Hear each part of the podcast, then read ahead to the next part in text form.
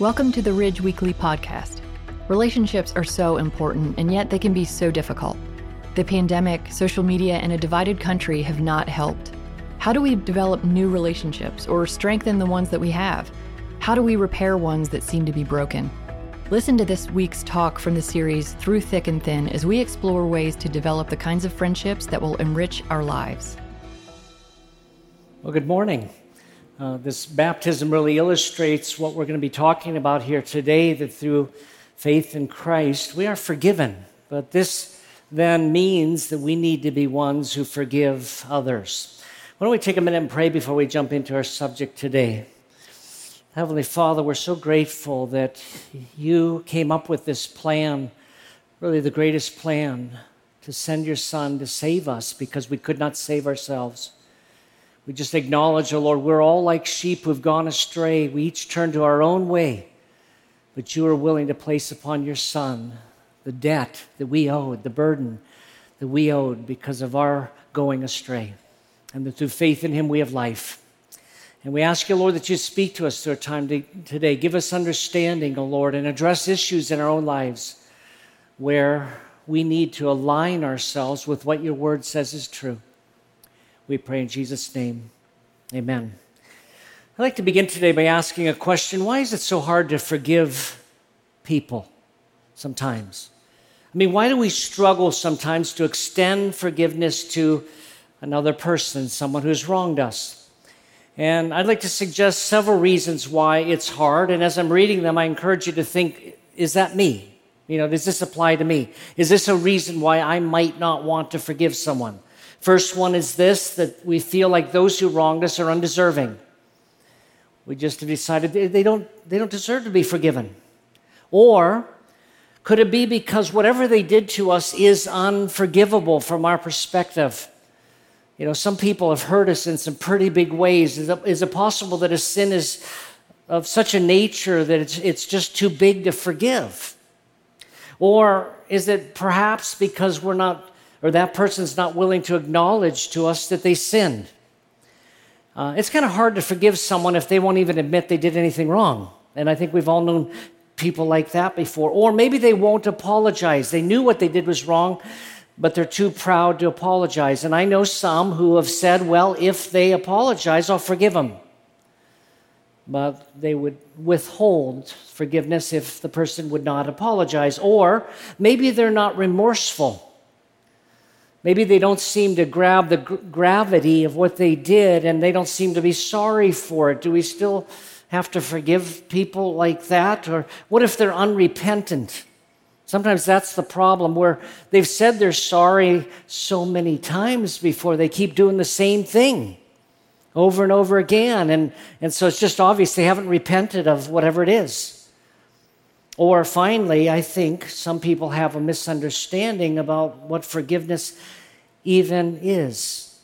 I think we have some confusion about that. For example, I think some of us think that forgiveness means you will cease being angry at them for what they did. But how you feel and forgiveness are two separate things. Forgiveness is almost like a legal transaction, it's a releasing a person of the debt, but you might still have feelings related to it. And that does not mean you've not forgiven them. Because there should be some things in our lives that every time we hear the story or we remember it, we say, that was horrible. And we get mad about it. But forgiveness means we've released them of, of the need for us to get even with that person. You know? So I think people get that wrong. I think sometimes people think that forgiveness means I have to now be this person's friend, that forgiveness is the same thing as reconciliation. Those are two separate things.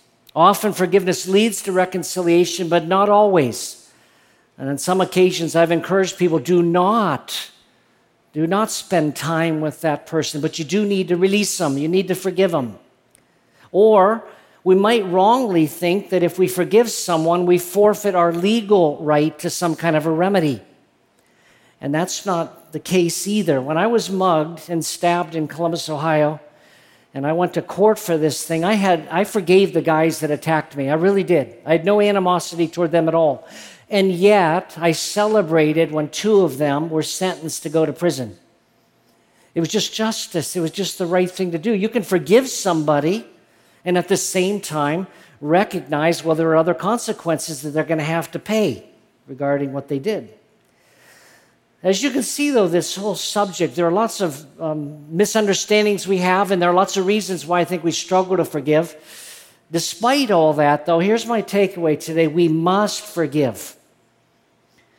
If we know Jesus Christ, we must forgive because we have been forgiven. It is, it is not optional for us as Christians. We are to forgive as God has forgiven us in Christ. One of the references that makes this clear is Ephesians 4:32, although there are others. But Paul wrote, and be kind and compassionate to one another, forgiving one another, just as God also forgave you in Christ. We're to forgive others just as God has forgiven us. So, how has God forgiven us? Have you thought of that before? How does God forgive me? You know, what characterizes God's forgiveness of me? Well, I think first of all, God forgives me completely. He doesn't keep bringing it up again, which we tend to do sometimes with people. We say, I forgive you. And then when they do something wrong or whatever, we bring it up again. And you get this sense this thing's never going to be forgiven. When God forgives it, He removes our sin as far as the east is from the west, it's gone. And I think God forgives us repeatedly. And many times over the same things we've done. How many times have you promised God, I'll never do that again? But you did it anyway. He forgives us repeatedly all the time. And I think part of the reason we actually struggle to forgive other people is we're not really mindful of how forgiven we really are or how much we really sin. As Christians, when we're aware of the forgiveness that we've received, which we'll talk about in a little bit, it becomes easier to forgive. But if we don't see ourselves as sinners, and I have to admit, I get a little baffled when, when people struggle to believe that they're a sinner because when I think of my own upbringing, I was raised in a Christian home. My dad was a pastor. And I did not have a lot of opportunities to sin. I didn't, I didn't have a lot of opportunities. Given the opportunities, I probably would have, but I lived in a, a religious bubble. You know, and my, my, our world was the church. All my friends were like Christians. I just didn't have many opportunities to sin like some have had, you know? And then I went to Bible college and a bunch of Christians there too. And yet, I look at my life and I can see that I'm a sinner. That sin is, we, we sin in many ways, you understand. We sin in the things we do, we sin in the, the words we say. Jesus talked about being accountable for every idle word, and we sin with our thoughts. Jesus said, if you lust after a woman with your heart, you've committed adultery already. And so when I put that together, I say, wow, I'm just a, a sinner. And one of the characteristics of someone who's truly a Christian is their ability to recognize how sinful they are. And John even wrote about that. He says, The one who says, I don't sin, you know, one who doesn't see their sinfulness doesn't know the truth. But if we're truly, if we know Christ, we know we have we've sinned in many ways and we bask in the forgiveness we have through Christ, which then translates into forgiving other people. But we must forgive. And God's forgiveness of us is unconditional as well.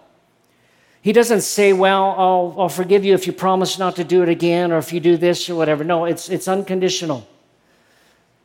And so we forgive because we're forgiven ones. Now, there are different words in the Bible used or translated forgive in the Old Testament and the New. One of the main ones for the in the Old Testament is nase, a Hebrew word. It means to lift up, to bear, or to carry.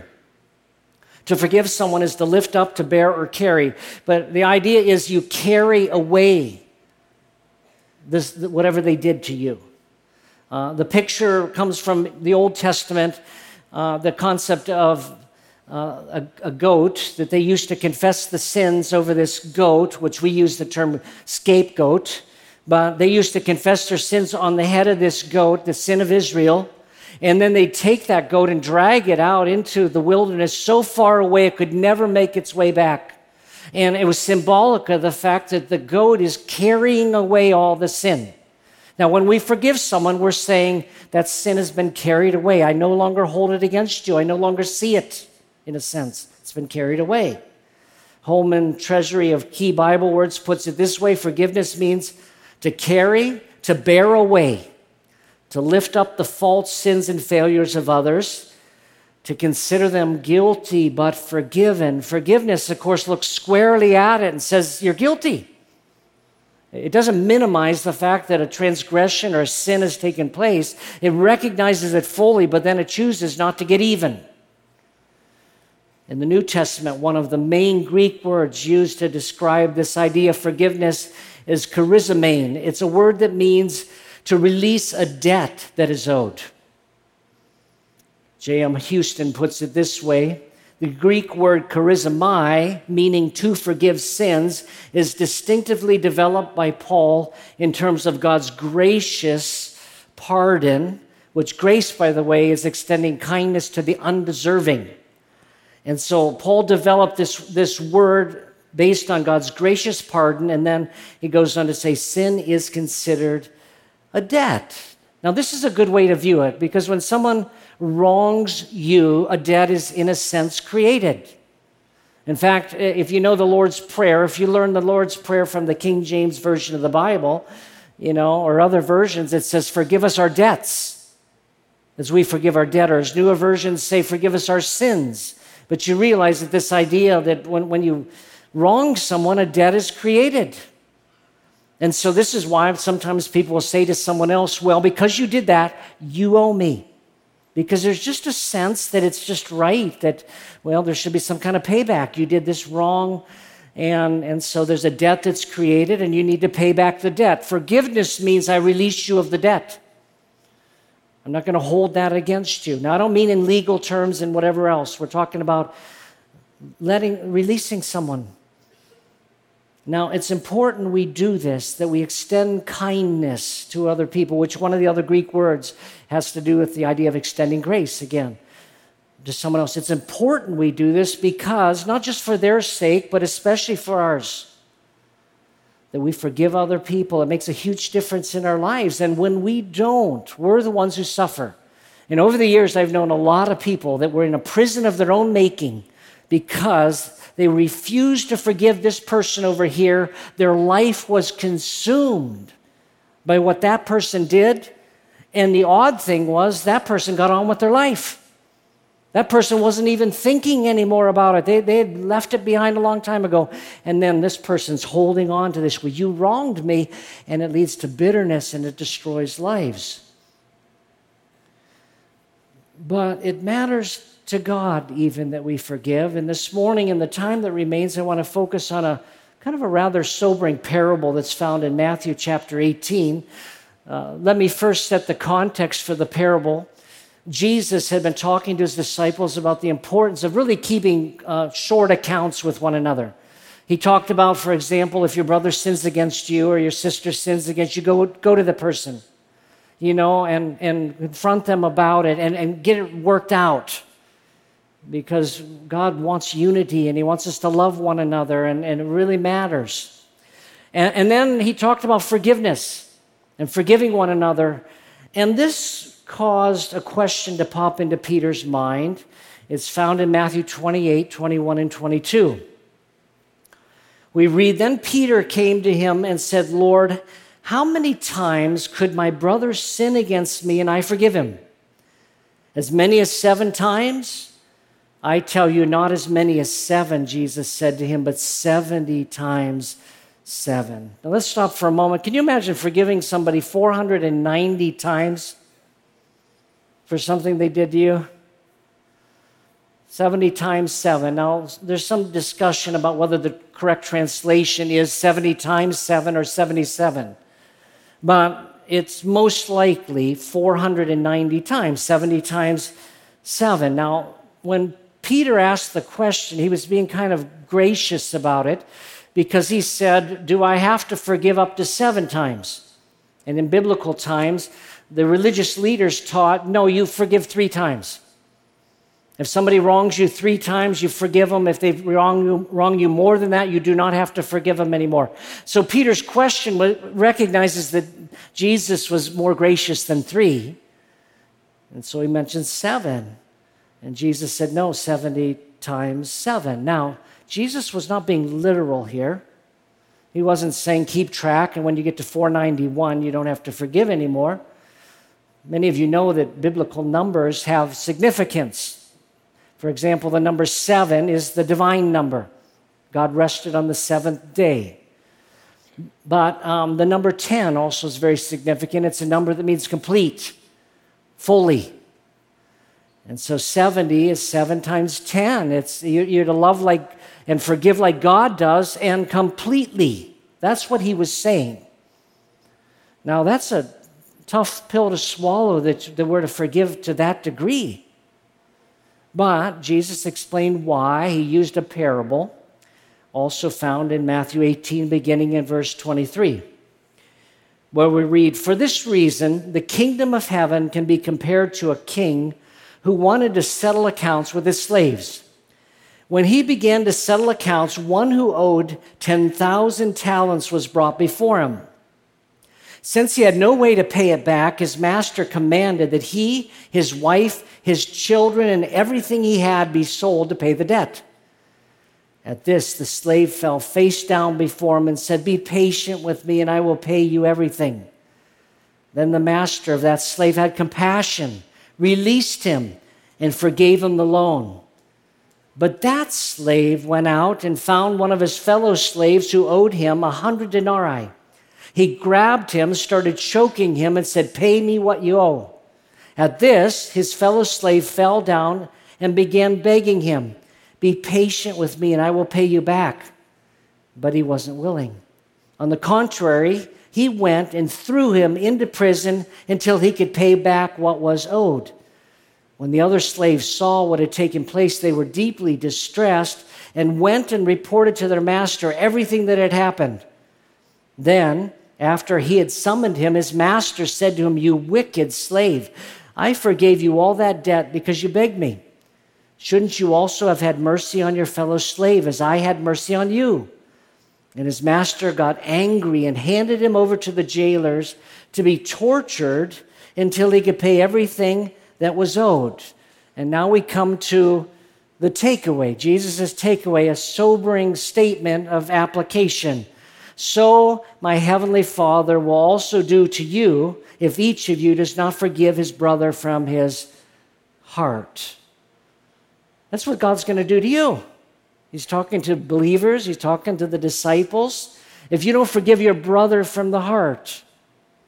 Now, I want to talk about that. I think there's some, I mean, it's got to raise questions in some of your minds about forgiveness and how God forgives and whatever. I'll talk about that all in a minute here, but let's talk about the details of the story because it, it does help understand it a little bit. A king had a, a slave in a biblical time. Someone could be, become a slave either by being conquered from another nation. In other words, they either put you to death or make you a slave, or else you could sell yourself into slavery and you could work, try to work off your debt. And so this king had a slave, and apparently the, the, the slave managed some of his money or was given a loan. It talks about it being like a loan. In either case, it was, it was time to settle accounts, and the amount of this particular loan or what was due to this king was 10,000 talents. Now, that is an insane amount of money. In biblical times, this, this story would be more unbelievable than most of our fairy tales. It is so out there. I mean, this story is so out there based on its believability. Nobody would believe this story actually took place because the, the numbers are so extreme. Uh, Dr. B.M. Newman writes both the sum, 10,000, and the monetary unit, which was a talent, are significant, for in the ancient Near East, 10,000 was the highest number used in calculating. There were, there were no higher numbers in their day. 10,000 was the biggest number they could think of. I mean, we talk about trillions now and quadrillions or whatever else, but 10,000 was their largest number that they would use to calculate anything. It never got beyond that. And the talent was the largest currency unit of the time. In other words, the amount is intended to stagger the imagination. It's the highest sum imaginable to be contrasted with the trifling amount of the debt in verse 28 that the other guy owed. It was trifling compared to this.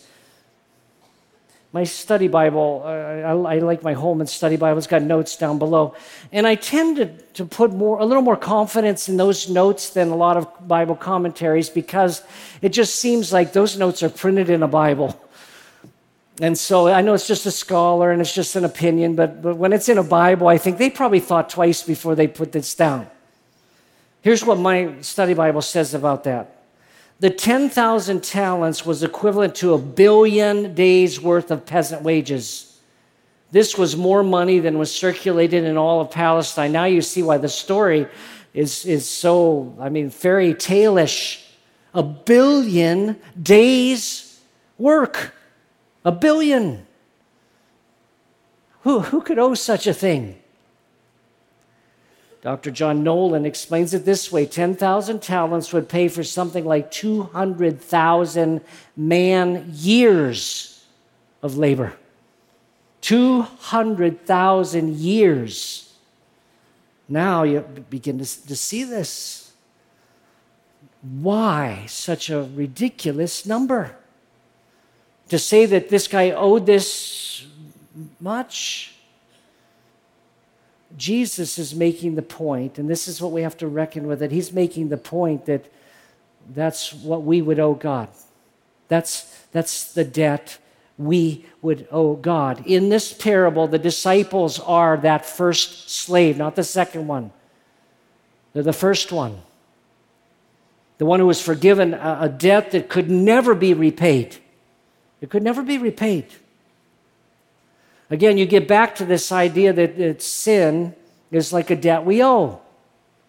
And imagine for a moment that every sin you ever committed is put in a ledger someplace up in heaven. Every, every, every impure thought, every bad word, everything you did wrong, the way you treated that driver behind you and in front of you, everything you ever did to your brother, your sister, your parents, everything this is what, by the way, makes the gospel message so wonderful, so amazing. Because Jesus paid the price for us. I love in Romans 4, it says, Abraham believed God, and it was credited to him as righteousness. He just believed, and it was credited as righteousness. That word credited is an accounting term. And, and the idea is that Abraham had all these sins pages and pages and pages and pages and pages, a billion entries, maybe. And Abraham believed God, and a deposit was made, a credit was made on the other side of the ledger, erasing it. This is what our God does for us when we put our faith in Christ. But the bottom line is we're much more sinful than we realize, and, and people don't, they don't understand. This is why I say if you have trouble forgiving, part of the reason is that you don't see you yourself properly as being as sinful as you really are. When I used to go on campus to share the gospel with college students, I'd go to the Mountainlair, which is the student union at West Virginia University, and I'd be talking with a student, and, and I'd, I'd say, How many times do you think you sin in a day?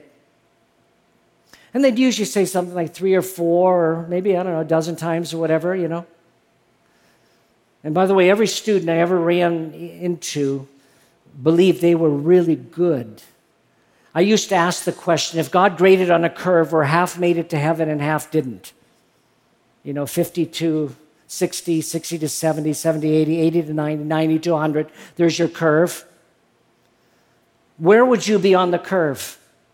In 100% of the cases, every college student I met, 100%, said I would be between 90 and 100. That's how good I am. They saw themselves way over here. I almost laughed every time it happened because I thought, well, obviously there are no sinners here on this campus. They must be somewhere else. Although I'd heard all these rumors about how, you know, this partying school and everything else, but nobody I ran into could see that they were a sinner. But I'd say, okay, fine. How many sins? Three to four? Okay. Add to it your words, the sins you commit with your words, things you've said, defiling things, wretched things, hurtful things. Add to it your thoughts. Every sinful, impure thought, sexual thought against someone that you're not married to. Add to it, and, and usually the person I was with would start laughing at that point because they realized the number is uh, exponentially larger than it started with, or whatever. But then I'd pull out a calculator and I'd say, well, let's, let's stop at 20 sins a day. That's less than one an hour, which is ridiculous because some people sin constantly while they're awake. One an hour, you know. If you sin 20 times in a day, if you live to be 75, we're over half a million. The best, that's the best of the best. No, the debt, uh, it's, uh, it's beyond our ability to pay. And this is why this story was a little bit ridiculous because this guy who owed all that money fell down and said, Give me time, I'll pay it back. Liar. There's no way you could pay it back. And, and we cannot either. That's why I'm, you know, if we think we can get to heaven by being good, we just do not again. I don't think we understand how sinful we are. All of sin, we all fall short of the glory of God. And even if you could start doing good to erase the bad, the next day you do more bad and keeps adding up. We cannot fix the sin problem. And Jesus is trying to communicate that the debt we owe to our God, if every sin is considered a, another entry uh, it's beyond our ability to pay back. But the king in this story had compassion. Now, he was going to sell the guy into slavery and, and whatever else. He would hardly pay anything toward this debt, but it says he had compassion on him. Matthew 18 27, the master or that king of that slave had compassion, released him, and forgave him the, the loan. Now, what's amazing about that part of the story is that he went so far beyond what the guy was asking for. All the guy asked for was more time. What did he do? He said, I, am just going to erase the whole debt. It's completely forgiven, which is why I tell you if you put your faith in Christ, your sins are forgiven completely, past, present, and future. He forgives us our sins. And can you imagine what it felt like to this guy? He'd been carrying this burden of all he owed. He knew this day of accounting was coming, and suddenly he's told, You don't owe me anything anymore. You, it, it would just change your life, you would think. But it, it didn't change this guy's life the way it should have. And, and this wouldn't be much of a story except what happened in the second half of it. It's what this slave did next after he was forgiven. In verse 28, we read that that slave went out, found one of his fellow slaves who owed him a hundred denarii. He grabbed him, started choking him, and said, Pay what you owe. A denarii was a day's wages. A hundred denarii would be like three and a half to four months. Uh, maybe in our culture today, the difference between these debts would be the one owed a billion dollars, the other owed 15,000. The irony is that the one who owed 15 could maybe actually pay that one back. This was the difference. And he grabs the guy, give me the money. And the guy did exactly what he had done with the king. Fell down. He said, just give me more time and I'll pay it back. And this guy had no mercy, which really gets to the heart of the issue here. Here's the problem the forgiveness he himself experienced did not translate into extending forgiveness to others. That's the issue. The forgiveness he himself had experienced didn't translate into extending forgiveness to others. This is a quote by T.P. Herring. That's me. How could it be? How could you possibly have been released of such a debt and it not impact the way you viewed everything and other people? Now, the other slaves were distressed when they saw this, when they saw what happened. And so they went to the king and said, You know what that guy did? He threw, threw the guy in prison for $15,000. And so the king called for him, picking up the story in verse 32 again. Then, after he had summoned him, his master said to him, You wicked slave, I forgave you all that debt because you begged me. Shouldn't you also have had mercy on your fellow slave as I had mercy on you? And his master got angry and handed him over to the jailers to be tortured until he could pay everything that was owed. This later condition was worse than what was threatened earlier. He was not just thrown into prison, he was going to be tortured until he could pay back the debt. You'd say, well, how would torturing help the debt? Well, you'd be motivated to find a way. If you're tortured, you're going to find a way to get out of there as quickly as possible. And then Jesus ended the story with the sobering words So my heavenly Father will also do to you. If each of you does not forgive his brother from his heart. Now, this isn't the only time Jesus said something like this, and it's a little bit disturbing. Jesus said a similar thing with the Lord's Prayer. You remember, forgive us our debts as we forgive our debtors. The assumption is you go to God to experience forgiveness, you, you, you, you're supposed to be forgiving others. But after the Lord's Prayer, immediately after, Jesus sat on that exact part of the prayer. And in verses 14 and 15 of Matthew 6, for if you forgive people their wrongdoing, your heavenly Father will forgive you as well. But if you don't, if you don't forgive people, your Father will not forgive your wrongdoing. Now, this raises a serious question because I'm of the opinion that when you put your faith in Christ, your sins are forgiven, past, present, and future. Jesus paid the full debt on the cross 2,000 years ago. And yet, both of these sections seem to say that if you don't forgive others, God won't forgive you. Will God forgive you or won't He? He won't. But let's look at two possible answers as to why or what it means or how this could be true. While it's still true that if we sin, uh, we'll go to heaven regardless two possibilities here to explain how this statement could be true. If you don't forgive people, your Father won't forgive you. Number one is if we're unable to forgive others, it's possible we have not experienced God's forgiveness. In other words, Jesus is saying that your inability to forgive other people proves you don't know me, that you have not experienced forgiveness yourself. Dr. Warren Wiersbe put it this way we reveal the true condition of our hearts by the way we treat others. And, and it's possible that's what Jesus was getting at. This is, then becomes a sign to say, do I really know God or not? Uh, you know, and, and in the story, the king did refer to that slave as being evil. You're evil. You're the embodiment of evil. What kind of person, what kind of person could do this? Who experienced such forgiveness. And so that's a possible interpretation here that we're, uh, and this forgiveness of sin, you know, I think all of us probably have one or two people in our lives we have a hard time forgiving, but we're willing maybe to do it. Uh, I've known, though, a few people in my life that truly had the, they were just incapable of forgiving others, was my conclusion. They literally kept every wrong thing their spouse did, like in a ledger they could not forgive anybody for anything. They became bitter about literally everything. They brought it up all the time. And I concluded in my own heart, you can't know Christ.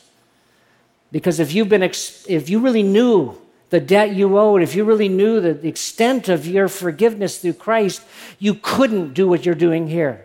And so that's a possible interpretation. The person's just not a Christian. But there's another interpretation that I think is probably more likely, and that is if we are unwilling to forgive others, we will suffer for our sins in this life. That we'll be, in a sense, tortured for our sin in this life. You say, well, what would that look like? Or what am I trying to say here? Well, I think that we will experience, if we don't forgive others, and we're Christians, truly Christians, I think we will experience the consequences of our sin in this life, not eternally. See, I think your sins legally are taken care of at the cross. The debt is paid in full. Jesus said it from the cross tetelestai. So, in an eternal sense, yeah, you're, you're going to go to heaven.